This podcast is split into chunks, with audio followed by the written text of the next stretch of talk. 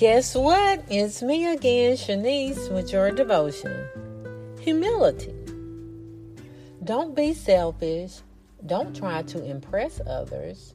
Be humble, thinking of others as better than yourselves. Don't look out for only your own interests, but take an interest in others too.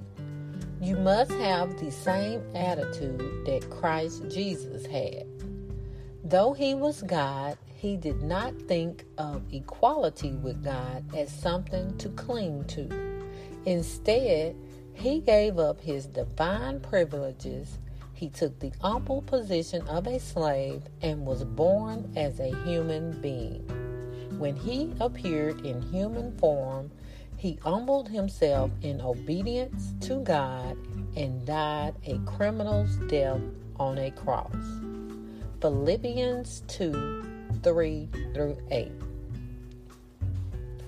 Humility is the voluntary or the willingness to give up something that should rightfully be yours.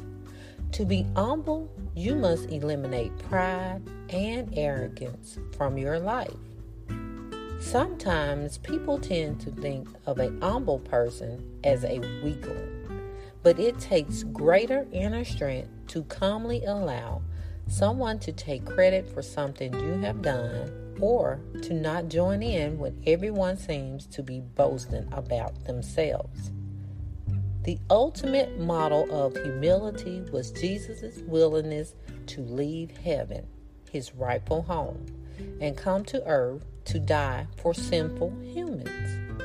As hard as it must have been for him to do this, we are commanded to imitate this example. So, humility is a characteristic we are not to take lightly. Yet, notice that Jesus' humility was noticed by God and rewarded.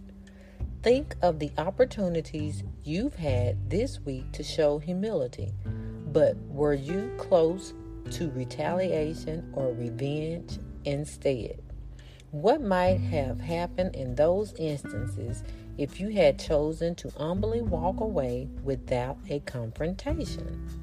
Do you think God will reward your humility in the same way He rewarded Jesus? Have a great day.